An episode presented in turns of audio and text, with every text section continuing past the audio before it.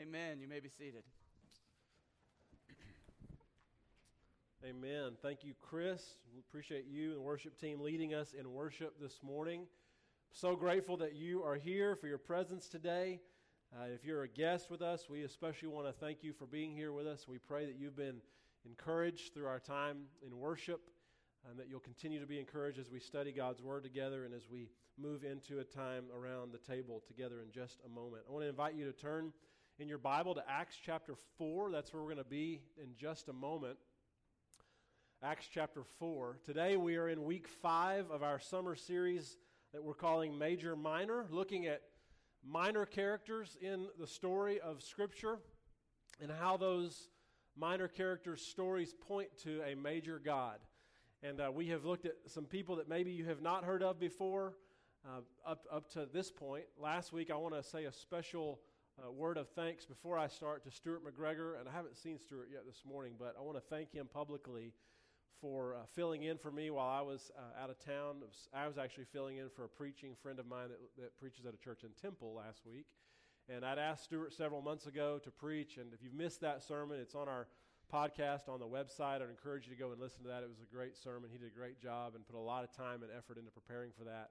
And I'm grateful for him preaching that uh, week four of our series. Uh, and hope you'll get to hear him at some other points in the, in the future.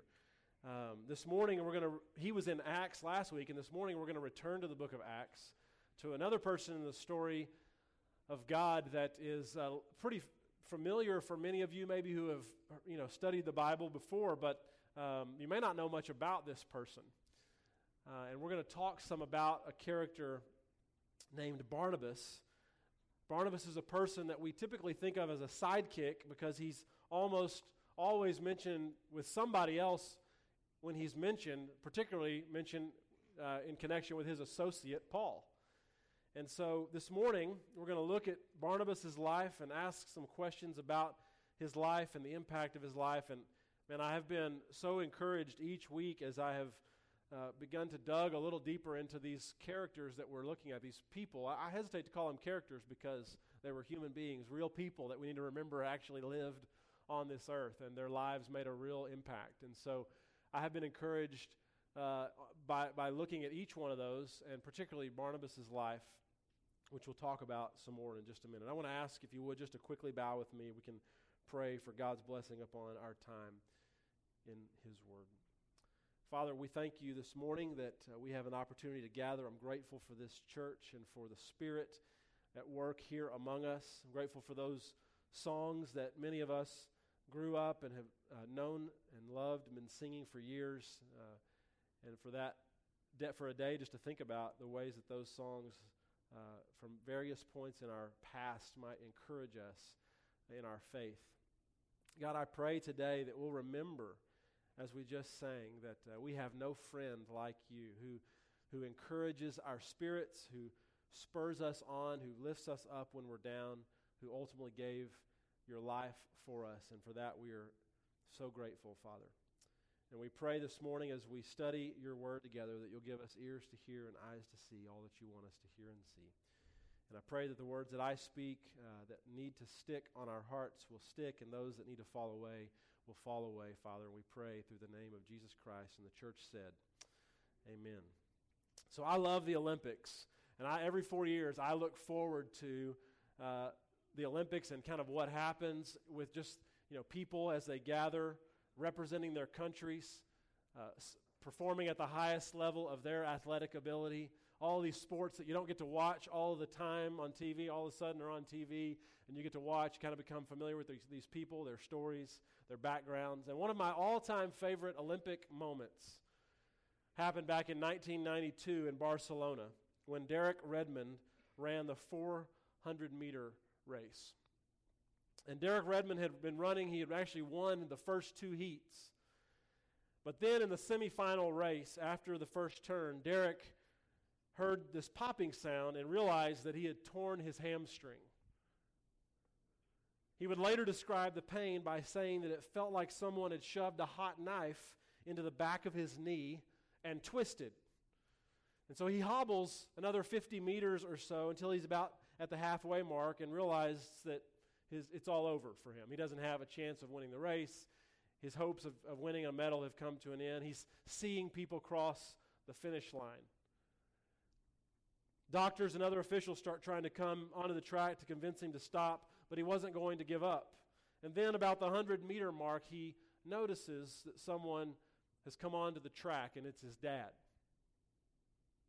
Which brings us to the first thing that you need to know about Barnabas is that his real name was not Barnabas. Barnabas was a nickname that the apostles had given him based upon his personality. And I love this for a lot of reasons, but one of those is because I think that it reminds us that people in Scripture are real people. We're real people. Like they had personalities, they had relationships, they had friendships. They gave each other nicknames like you give to your kids, you know, or to friends. But what was Barnabas's real name? Well, we're going to look in Acts chapter 4 and kind of glimpse into his story a little bit, beginning in verse 32 when Luke writes these words All the believers were in one heart and mind. No one claimed that any of their possessions was their own, but they shared everything they had. Verse 33.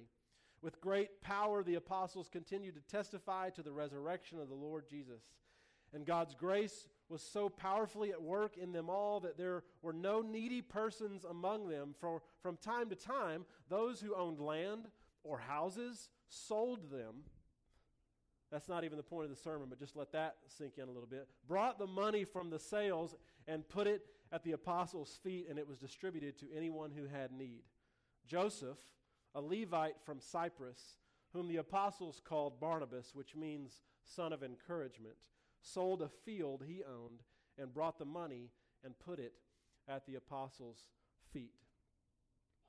So, Luke, the author of the book of Acts, writes this book to record the earliest days of this Christian story. The community of people, they're, they're already gathering and they're, they're, they're defining themselves really by this servant posture, this generous posture toward each other and toward the world. No needy persons among them. No one in that group of believers found themselves in need. And Luke chooses one person. I mean, he talks about the group, but then he chooses one person as a prime example of the spirit of this new movement and what exactly is going on in the hearts and the lives of these earliest followers of Jesus. And that person is Barnabas. His real name is Joseph, but he's always referred to as Barnabas. His nickname is sometimes translated son of comfort, which is the way the message translation translates it. The King James translates it son of consolation, and the NIV that I just read translates it son of encouragement. This, this isn't a nickname like Bubba or Spanky or you know whatever else you might come up with, right? This name has meaning. This naming, name has significance. Luke tells us that what his nickname tells us what his nickname means because the name tells us about the man. The name tells us about the man, as I hope you will see by the end of this message. The man, Joseph of Cyprus, had a life that was so transformed by the gospel that he was, he was so full of love and comfort and encouragement that everybody just called him Barnabas. Everybody just called him son of encouragement. And to me, that, that by itself is a compelling story. Like, what if our lives were so transformed by the gospel that our very names were synonymous with the characteristics of Christ? What if our lives were so transformed by the gospel of Jesus Christ that our very names were synonymous with the characteristics of Christ? That when people saw us, they said, There goes a son of compassion, there goes a daughter of mercy, there goes a sister of encouragement, a brother of forgiveness, a son of justice, a daughter of love. Like th- that was the way that they described us. Even if this was all we knew about Barnabas, it would be a powerful statement, but it is not all that we know. There's more to his story, to his life. As the, the book of Acts continues, we see other examples that, uh, that illustrate how Barnabas got his name and really how he lived into this name. The first example, maybe the most well known, In the first part of Acts, Saul of Tarsus was probably the single most dangerous enemy at the time that the church had. He had been instrumental in persecuting the church, and killing a, lead, a church leader named Stephen that was stoned to death. Saul seemed uh, to have made it his personal mission to root out every Christian in that area that he could find and to bring them to the authorities for punishment. This is what Acts chapter 9, verses 1 and 2 says about Saul. It says, Meanwhile, Saul was still breathing out murderous threats against the Lord's disciples.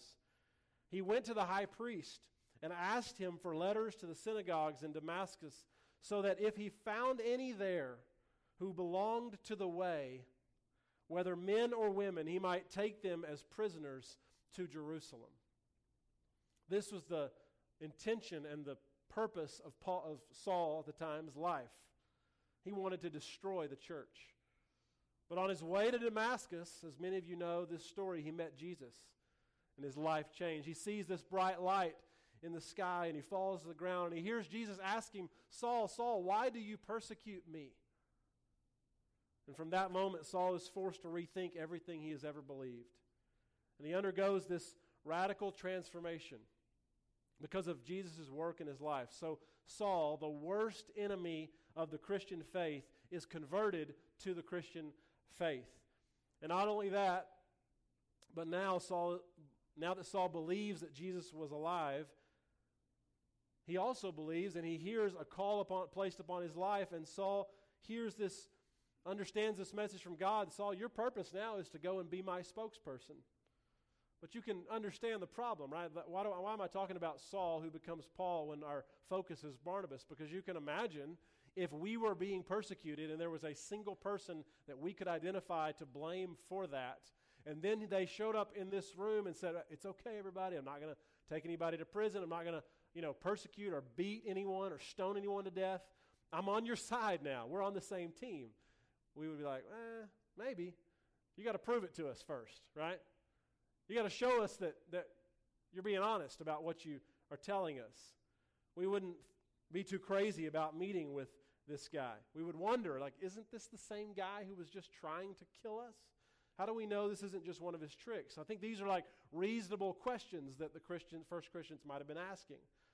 But in the midst of that environment, there was one person who was not afraid of Saul. There was one person who had the faith to believe that God could do something to redeem a man like Saul. And in Acts chapter 9, Luke says these words He says, When he came to Jerusalem, he tried to join, he being Saul, tried to join the disciples, but they were all afraid of him, not believing that he was really a disciple.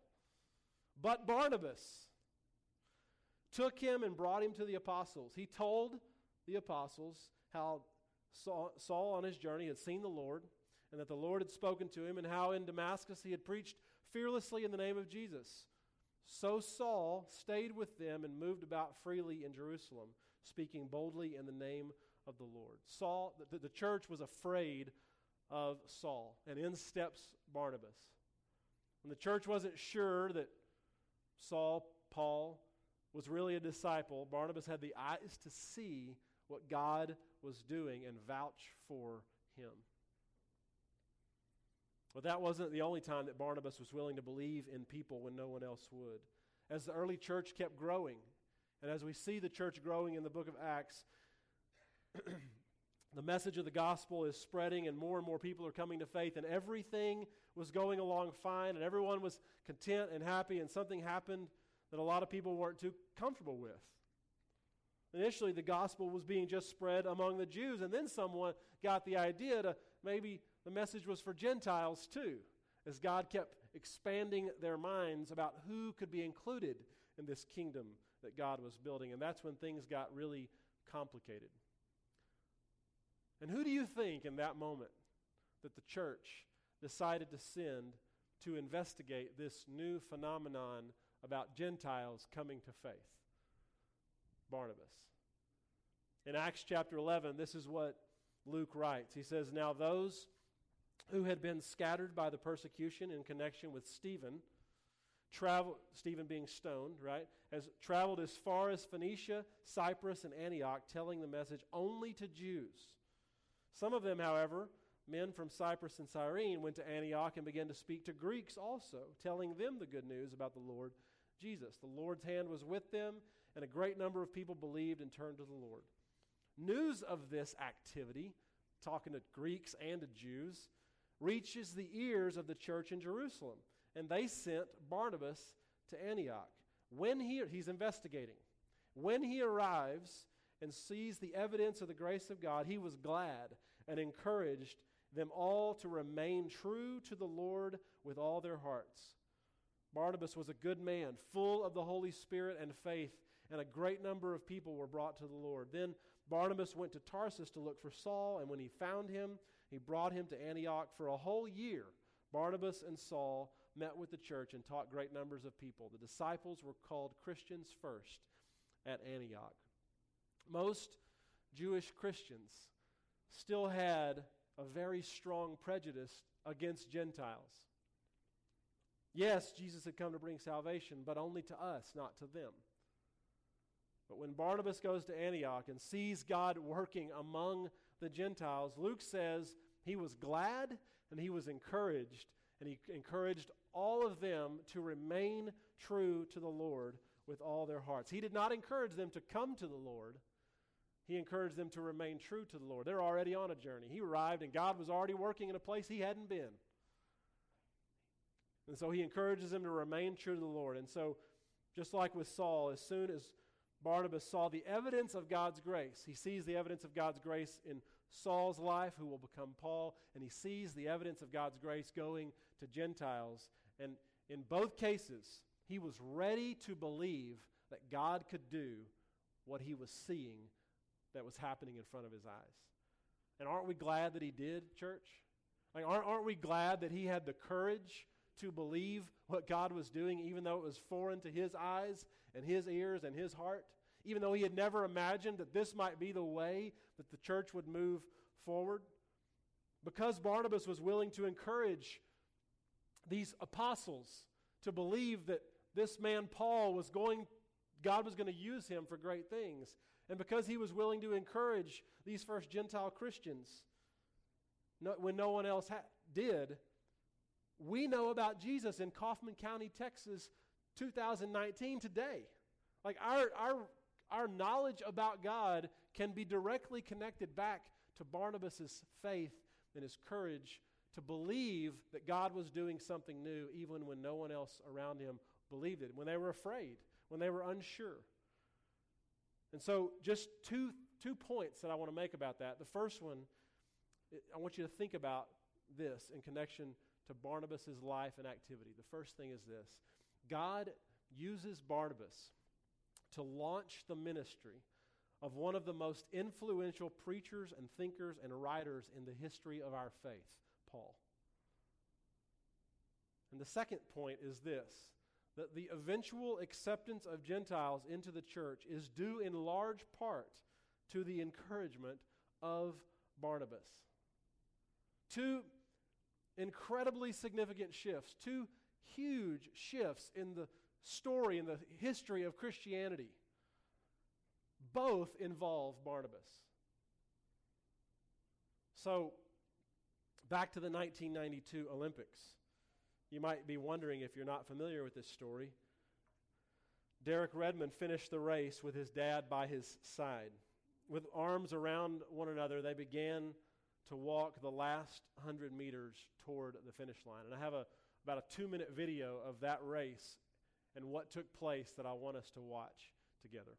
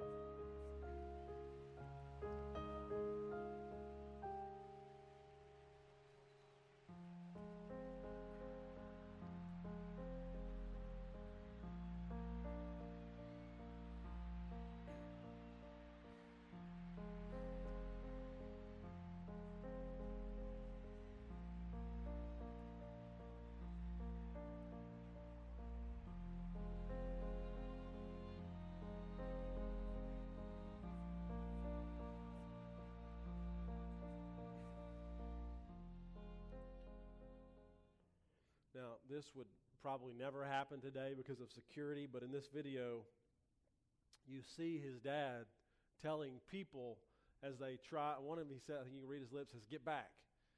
You know, you can see him telling people that his son isn't going anywhere. He's not going to leave the track. That his, go- his son is going to get across the finish line.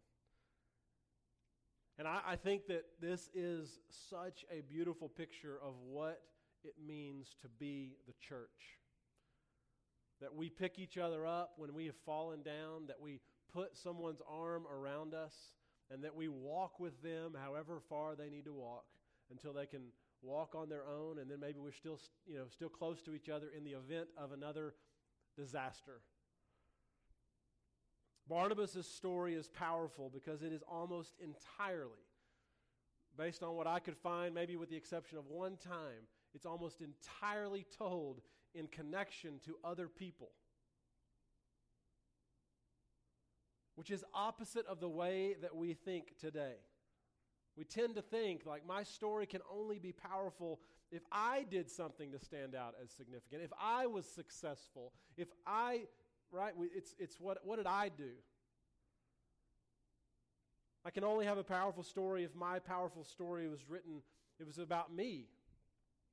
We're encouraged to change the world. We're encouraged to be unique. We're encouraged to do our own thing, to stand out, to be different. And in the middle of those messages, stand Barnabas, a loyal sidekick, filling the second chair so that someone else can fill the first. Maybe the most important thing we will ever do with our lives is not be first, but be second and quietly, humbly serve the people around us, lifting them into leadership, into roles of influence. See, for Barnabas, it was about being second in a way that helped others be first and to become who God had called them to be.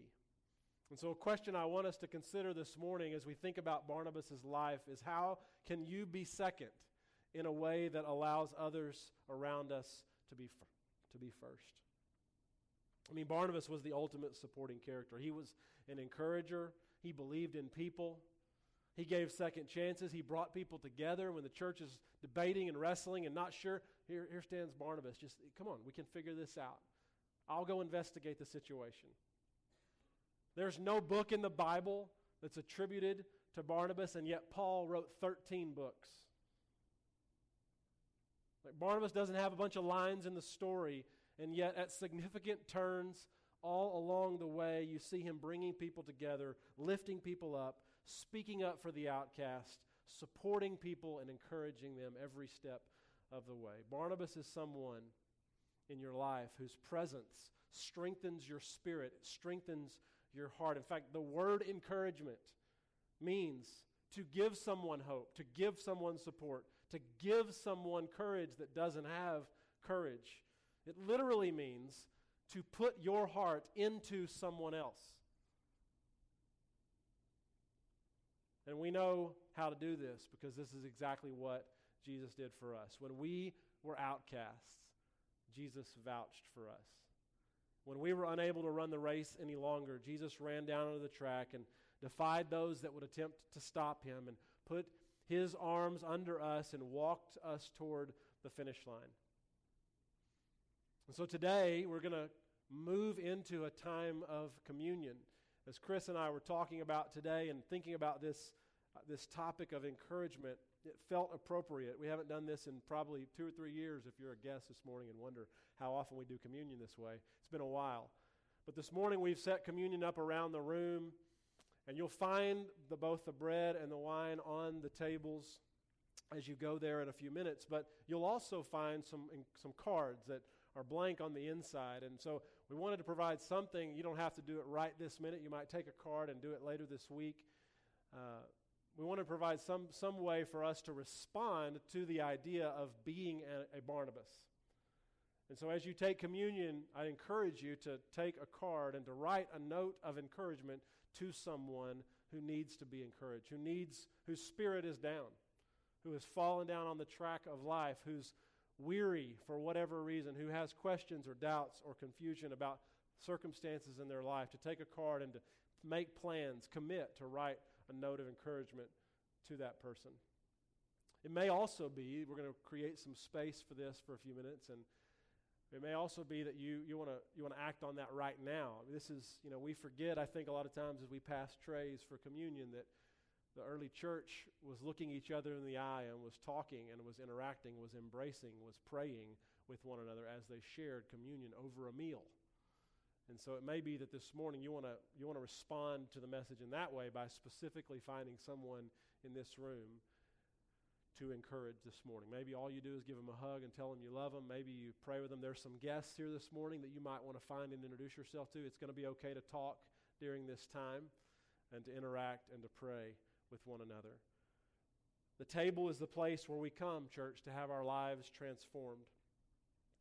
And we come, as we come to the table and we take the bread and the cup, we do that every single week so that we will be transformed. As we ingest the blood of Christ and the body of Christ, we, we take in His grace, we take in His mercy, so that our lives will be able to give away more grace and more mercy, so that our very names can become synonymous with the characteristics of Christ. The table is the place that we come to where we come to be encouraged when we're down, to be reminded that we have a seat always at the table of Jesus Christ, even when we feel like we don't have a seat at other places, at other tables in our lives. We remember that everybody is welcomed at Jesus' table. So, what we're going to do, there are tables around the room. We'll have uh, some music playing. We'll invite everyone to move to a table. We want this time to be a time to pray, to share, to reflect, uh, to take a card. You might want to write the card now, and that'll be fine. We'll uh, spend a little bit of time doing this. You might want to take a card and write a note of encouragement later to someone that's having a hard time. Thank someone for being a Barnabas in your life.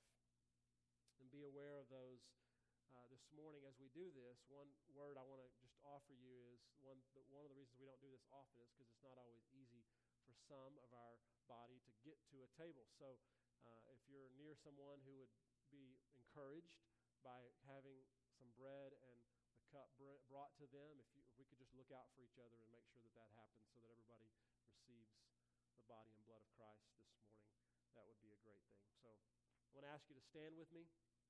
We're going to pray. Also going to kind of tie in a time of response to this time.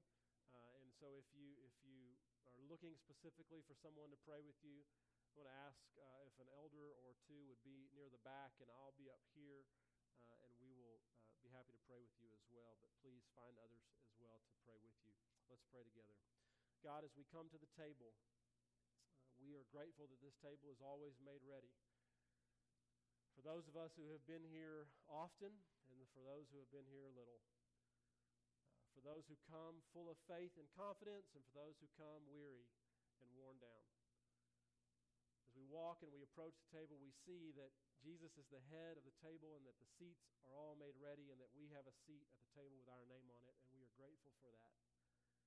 We pray that as we participate in this activity, this, this communion every single week, that we remember that what's happening is that we're taking in the blood and the body of Christ. That to the world looks like some, a little piece of cracker and some juice, but for us, we realize is the blood and the body of Jesus Christ that we take in so that our lives will be transformed, so that our names will become synonymous with the character of Christ in the same way that Barnabas' name was synonymous with the character of Christ.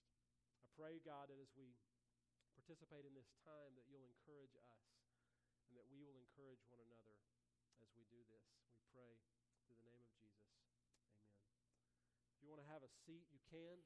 You can also begin to move however you want to take, take advantage of this time. Please do that, and I'll get back up in just a minute and wrap us up.